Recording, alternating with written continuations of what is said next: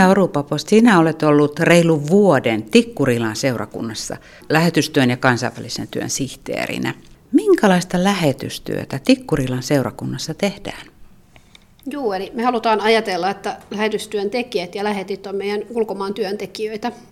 Me halutaan sellaista persoonallista ja personoitua niin kuin näkökulmaa tuoda tähän lähetystyöhön. Että halutaan, että lähetit näkyy ja kuuluu täällä meidän työssä. Ja tiedostetaan se, että lähetystyö on kirkon missio. Se on se kirkon perustehtävä. Ja halutaan tuoda sitä entistä enemmän myös rippikoulutyöhön mukaan. Ja meillä on tietysti lähettäjä, lähettäjä eri, eri järjestöistä on eri puolilla maailmaa, että lähetysseurasta meillä on Hanna Londo Tansaniassa ja sitten Taimaassa on Koivistot, Koivistojen pariskunta, tekevät tällaista haavoittuvien naisten projekteja täällä diakonityön puolella siellä Taimaassa ja myös siellä Tansaniassa on, on sitten tällainen haavoittuvassa asemassa olevien naisten projekti teiltä lähetysseurasta. Miten se lähetys näkyy ja tuntuu täällä seurakunnassa Suomessa? Joo, me just erityisesti meillä on nyt tietysti näitä piirejä on sitten eri, eri meillä lähetysjärjestöillä on omia piirejä, joita meidän tiloissa sitten kokoontuu ja joskus myös heidän omissa tiloissaan. Ja me sitten seurakuntana tietysti tiedotetaan heidän toiminnasta ja tällä alueella ja sitten myös niin kuin meidän omien piirien, meillä on lähetyksen päiväpiiriä ja kaikenlaista sellaista erilaista toimintaa ja sitten uutena semmoinen Global Action-ryhmä, ja se on tosi, tosi kiva ryhmä ollut, että yritetään siihen sitä ympäristönäkökulmaa ja sitä, että saataisiin vähän nuoriakin mukaan. Mutta just se, että rippikoulutyössä yritetään saada lähetystyötä näkyväksi ja sitten nuorille aikuisille, aikuisille niin tarjota myös sitä mahdollisuutta tulla osa, osallistumaan ja myös maahanmuuttajien näkökulmasta. Että jos meillä on maahanmuuttaja ihmisiä, jotka haluaisivat osallistua niin kuin seurakunnan toimintaan, niin miksei tulisi lähetystyöhön mukaan.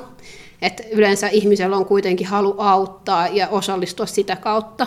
Sonja Orupapo, kerro vähän lisää tuosta Global Action-ryhmästä, että miten se lähti liikkeelle ja se on ilmeisesti alkanut nyt juuri syyskuussa, että se on ihan uusi juttu. Joo, meillä on tarkoitus täällä aina välillä järjestää sellaista verkostoitumista Vantaalla niin kuin eri seurakuntien kanssa, lähetysfoorumia ja tällaista tällaista, missä me voidaan niin kuin ideoida yhdessä, yhdessä näitä tota, seurakuntalaisten kanssa näitä lähetysasioita ja sitten myös niin kuin työntekijöiden kanssa, että minkälaisia niin kuin tarvittaisiin. Meillä oli lähetysseurasta on ollut sitten juuri tätä Global Action-ideaa siellä esittelemässä ihmisiä ja ollaan niin kuin pyydetty myös, että tultaisiin tultais kertomaan näitä ideoita, että miten voitaisiin toteuttaa, toteuttaa erilaista toimintaa, sellaista toimintaa, mikä myös vetoaisi meidän nuoriin aikuisiin, koska Eh, he on semmoinen ryhmä, joka me haluttaisiin mukaan, ja nuoret perheet. Ja sitten tuli tällainen idea tästä Global Actionista, joka on niin ympäristönäkökulmasta lähteviä, lähtevää toimintaa. Ja koska meillä on myös globaali vastuu myös vähän laajemminkin kuin vaan, vaan sen auttamisen näkökulmasta. Että samalla kun me tavallaan autetaan, me voidaan auttaa myös itseämme, koska tämä koko maapallo on niin kuin yhte, yhteinen asia ja se vastuu siitä, että että täällä ympäristöasiat toimii ja muuta, niin se ei, se ei voi koskea vain yksiä ihmisiä, että se pitäisi koskea meitä kaikkia. Mm. Ja ajateltiin, että tämän ryhmän kautta esimerkiksi olisi hyvä tuoda tällaisia näkökulmia esiin ja sitten ihan konkreettista tekemistä.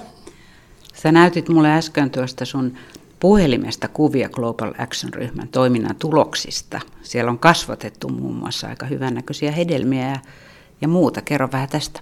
Joo, meillä oli tuossa kesällä semmoinen kaupunkiviljelyprojekti ja tuossa Tikkurilan seurakunnan edessä ja siinä oli kyllä on ainakin saanut huomioarvoa siinä, että tietysti oli aika ikävä, että tähän tuli tämä korona, että ihmiset sillä tietysti ei voinut samalla lailla osallistua kuin ehkä muuten, mutta siinä, siinä viljeltiin ja siinä tuli sitä näkyvyyttä ja sitä yhteisöllisyyttä, että ihmiset tuli kysymään, että mitä tämä on ja on. Ja sitten, että meillä oli semmoinen kauden päätöstilaisuus siinä, että missä maisteltiin vähän, mitä me oltiin kasvateltu ja kaikkea tällaista. Ja yritetään sitäkin kautta sitä yhteisöllisyyttä ja sitä seurakunnan niin kuin näkyvyyttä tuonne ulospäinkin vähän tuoda. Et mikäpä sen mukavampaa kuin, että tehdään kaupunkiviljely, joka on ulospäinkin näkyvää ja mikä myös niin kuin näyttää, nä, näyttää kivalle ja tuntuu kivalle idealle ja innostetaan ehkä muitakin viljelemään sitä omaa, pienimuotoisesti omaakin ruokaansa. Ja sitähän on helppo myös kaupungissa toteuttaa, että ei aina tarvitse ajatella, että pitää omistaa maatilaa, että voi kasvattaa ehkä tomaatteja. Meneekö sitten tulot sitten lähetystyö hyväksi? Joo, no tuossa on tietysti nyt, ei sillä ollut myyntiä, niin toi oli tämmöinen niin kuin yhteinen kiva harrastus. Okay. Mutta joo, jos siitä tulisi esimerkiksi tulisi enemmän sitä myyntiä tai jotain, niin totta kai siitä sitten menisi. Että se oli se idea oli just siinä. Ja sitten esimerkiksi jos me järjestetään, ajateltiin, että järjestetään vaikka ravintolapäivä, jos tämä just tilanne helpottuu koronan suhteen, niin silloin totta kai kaikki, mitä siitä tuottaa, tai sitten mitä me tehdään siellä, joku tuotteet tai muuta, niin niissä ryhmissä sitten myöhemmin, niin totta kai niistä menee. Sitten on ajateltukin, että menisi, menisi just lähetystyöhön. Sä kerroit, että myös rippikouluissa yritetään tuoda lähetystyötä nuorille tutuksi, niin miten tämä on onnistunut? Miten nuoret on ottanut vastaan tämän esittelyn? Mm, no ainakin omalla, omalla rippikoulussa, mitä olin tänä vuonna pitämässä, mulla oli päiväripari tänä vuonna, niin siinä itse asiassa aika hyvin otettiin kyllä vastaan, että nuoret on kyllä sillä kiinnostuneet ja haluaa kuulla. Että, että ei pidä ajatella, että nuoret ei ole, ei ole millään lailla niin kiinnostuneet globaaleista asioista. Nuoret on itse asiassa aika tiedostavia. Ja tota, nuoret myös haluaa olla osallisia. Ja se kuuluu nuoruuteen, että haluaa vaikuttaa asioihin ja haluaa tuntea sen, että sillä omalla elämisellä ja tekemisellä on sitä niin kuin merkitystä. Ja mun mielestä niin kuin, äh, aikuisten ongelma on ehkä se, että me ei osata nähdä nuoria tarpeeksi hyvin toimijoina että jos tarjotaan mahdollisuus, niin aika hyvin nuoret lähtee tai sillä niin ainakaan haluaa kuulla, ja sitten saattaa tulla niitä ideoita just siitä, että mitä voisi tehdä. Mutta sitten myös se, että esimerkiksi se he valitsi itse asiassa lähetysseuran kohteen, niin sitten omaksi kolehtikohteeksi omassa konfirmaatiossa. Ja että jotain oli ilmeisesti jäänyt siinä niin kuin sinne sydämeen lähetystyöstä. Sonja Rupapo, mitä sä odottaisit ja toivoisit lähetysjärjestöltä että järjestö voisi auttaa seurakuntia tässä lähetystyön tekemisessä ja lähetystyön tukemisessa? Minkälaista yhteistyötä? Mä ajattelen aina sillä lailla, että kun lähdetään tiedotuksesta ja siitä, että meillä on täällä ryhmiä ja meillä on täällä eläviä ihmisiä, ja meillä on ihmisiä, jotka on oikeasti kiinnostunut asiasta, niin silloin tarvitaan kyllä myös niitä kasvoja. Et tarvitaan sitä kuulumisia ja tarvitaan sitä niin kuin että miten se projekti etenee, missä ollaan oltu mukana. Ihmisillä on yhteisöllisyyden tarve ja varsinkin näinä aikoina niin myös niin kuin someasiat ja kaikki tällaiset niin korostuu. Mutta ihmisillä on kova kaipuu siihen toisen ihmisen niin kuin yhteyteen. Se, sitä ei pidä niin kuin missään tapauksessa vähätellä eikä niin kuin sulkea pois. Lähetysjärjestöillä on varmasti just se, että kerrotaan siitä hyvin, että mitä tehdään ja minkälaisia just asioita ollaan saavutettu. Vaikka olisi pieniäkin asioita, ne voi olla hirveän sympaattisia asioita ja sellaisia, että ihmiset kokee, että, että, että se on just sitä samanlaista arkea kuin mitä he itse ehkä elää, mutta eri, eri muodossa. Niin he haluaa kuulla semmoisia niin ihmisten, ihmisten tarinoita. Ja sitä, sitähän lähetystyöntekijät voi meille välittää, mitä me ei voida täältä välittää, niitä ihmiset ihmiselle olevia tarinoita. Onko sitten vielä semmoista ihan perinteistä lähetystyötä, mitä, lähetystyön tukemista, mitä muistan, että itse kun olin 80-luvulla Hämeenlinnan seurakunnan lähetyssihteeri, niin oli lähetysmyyjäisiä, lähetyslounaita ja piirit keräs rahaa, niin onko tämmöistä toimintaa vielä teillä? Joo, kyllä. Meillä on edelleen nämä myyjäiset on olemassa, mutta nyt tietysti vappu jouduttiin ottamaan koronan takia pois, mutta kyllä ne on niin edelleen olemassa. Ja nyt varsinkin kun meilläkin tulee uusi kirkko, niin mehän nähdään niin uusia mahdollisuuksia myös tämän suhteen niin kuin varainkeruun. Että kyllä meillä varankeruuta on edelleen tarkoitus tässä voimistaa ja ollaan myös tätä tasaus, tasaus tota noin, niin keräystä nyt markkinoitu, että tehtiin esimerkiksi sellainen virtuaalinen ilmastokahvi, tai tämmöinen ilmastovalintatalo talo tuonne meidän lähetyksen ryhmään ja että ollaan kyllä yritetty löytää semmoisia tavallaan perinteisiä, mutta myöskin sitä tav- tavallaan uudistaa sitä perinnettä. Ja nyt jos meillä ei ole mahdollisuutta lähteä tuonne lippaan kanssa koko ajan, tai edes vähäksi aikaa, niin sitten meillä on ainakin mahdollisuus lähteä sinne nettiin ja näyttää, että tällainen kampanja on olemassa. Että me voidaan niin löytää niitä uusia muotoja toimia tavallaan perinteisesti. Ja nämä myös tavoittaa aika hyvin ihmisiä.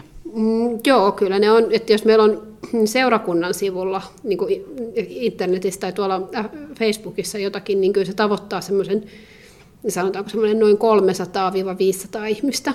Että esimerkiksi joku lähetyksen iltahartaus voi hyvinkin sen, sen ajan, mitä se siellä on, niin jos se on pidempään, niin tavoittaa jopa 700 ihmistä.